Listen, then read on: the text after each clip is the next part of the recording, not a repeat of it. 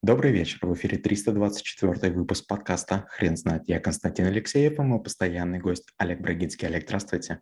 Константин, добрый вечер. Хрен знает, что такое бизнес-тренинг, но мы попробуем разобраться. Олег, расскажите, пожалуйста, что это за навык?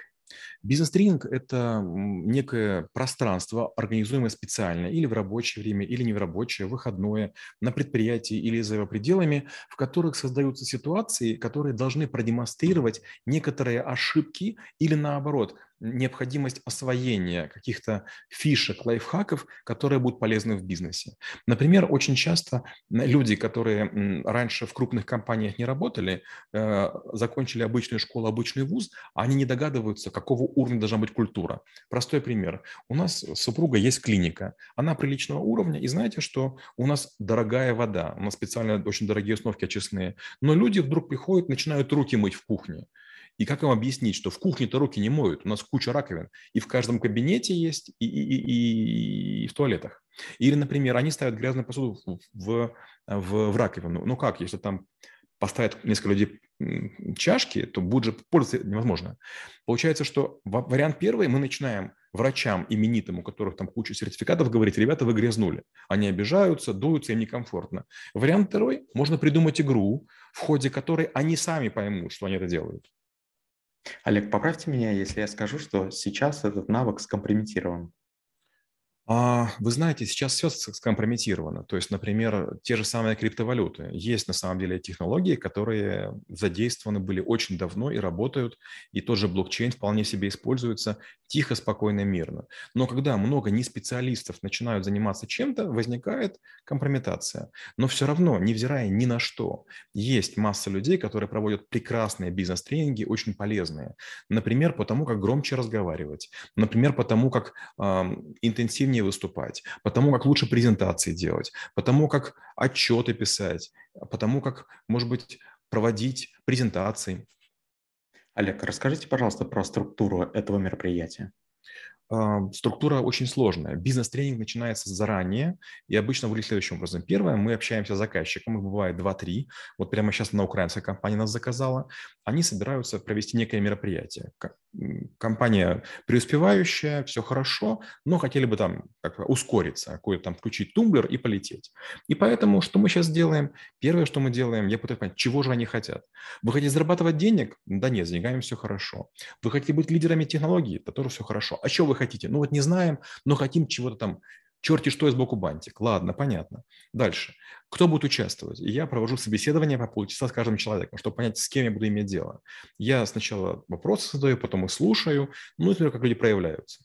Дальше мы, скорее всего, подберем набор каких-то игр, из большого количества, которое у нас есть, у нас, наверное, около двух сотен игр, и я подумаю, сделаю тренинг, напишу его. Потом я своему партнеру Данилу расскажу, а Данил такой очень въедливый такой парень, он будет говорить, а зачем это, зачем одно? И я буду говорить, и если я не докажу, значит, это как бы не будет утверждено. Но в конце концов мы сгенерируем некий набор игр, наверное, там от 5 до 8 на один день или на два, которые улучшат взаимодействие в команде разными способами.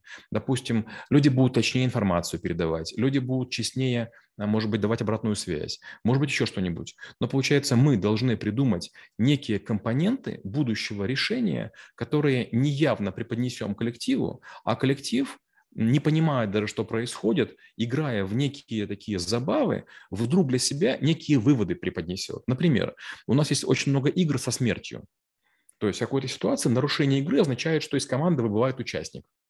Я все время говорю, и в жизни так. Очень часто человек что-то делает, старается, а потом мы это выкидываем в мусор. Получается, мы потеряли время. Мало того, что человек очень расстроился, что то, что он сделал, никому не нужно, так получается, мы же оплатили то, что никому не нужно. Мы же, не, допустим, не, не, не покупаем два борща, один, чтобы съесть, второй выкинуть. Мы же сознательно это не делаем, но несознательно делаем регулярно.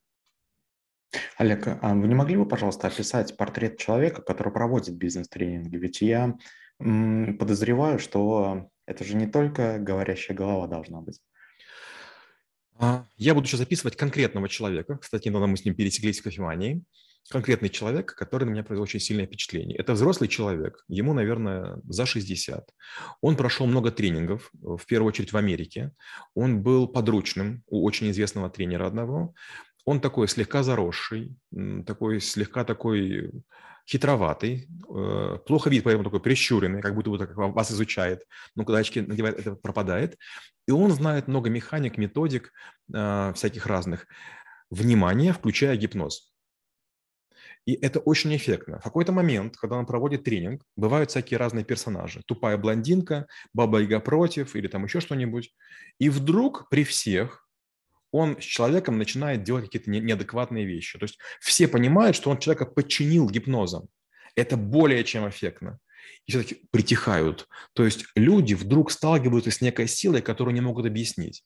И человек, который мягкий, спокойный, говорит, ребята, я вас могу научить. А все там как-то как-то так как себя ведут э, безобразно. И вдруг, когда они нарываются, он кого-то при всех очень жестко проучивает, но делает это легко, спокойно, знаете, как, допустим, там, как эти китайцы бывают так, дерется с тобой не глядя, да, и вдруг как бы раз, это происходит, и все, вау, так мы, оказывается, перед самым мастером находимся. Олег, скажите, пожалуйста, а нужно ли проверять э, регалии и достижения человека, которого я пойду слушать? Вы знаете, это очень сильно зависит. А, я когда выступал на одной очень третисортной конференции, только в Москву прилетел, очень третисортная конференция, гостиница «Гамма», такие какие-то убогие совершенно истории. Вот. И там э, в первом ряду сидел, боже, забыл, как его зовут, бизнес-тренер тоже, Левитас. Я знал его по книгам, он же на обложке бывает. Он такой сидит и очень внимательный. С ним был блокнот. Люди просто чушь несли. Я слышал двух предыдущих спикеров. Этот человек не плевался, а он внимательно слушал, всматривался и записывал всякие мысли. Я тысячу раз потом слышал, что он является профессиональным вором, что он ворует чужие идеи и так далее. Вот, но меня он этому научил многому. Получается, вариант первый. Вы ищете человеке глупость и как бы критикуете, он не такой, не всякой, ничего не может научить, или вы даже у тупого пытаетесь что-то почерпнуть. Мне кажется, вот в этом важная позиция. Я был на многих тренингах. Мы стучали по барабанам, мы ездили на лошадях, мы лазили по веревкам, мы там все что угодно делали. И я больше получал не от того, какой тренер или какая игра, а от того, какой был я. Я вдруг понял, если я хочу найти смысл, я найду. Если я хочу опошлить, я даже все что угодно могу опошлить. Олег, спасибо. Теперь на вопрос, что такое бизнес-тренинг, будет трудно ответить. Хрен знает.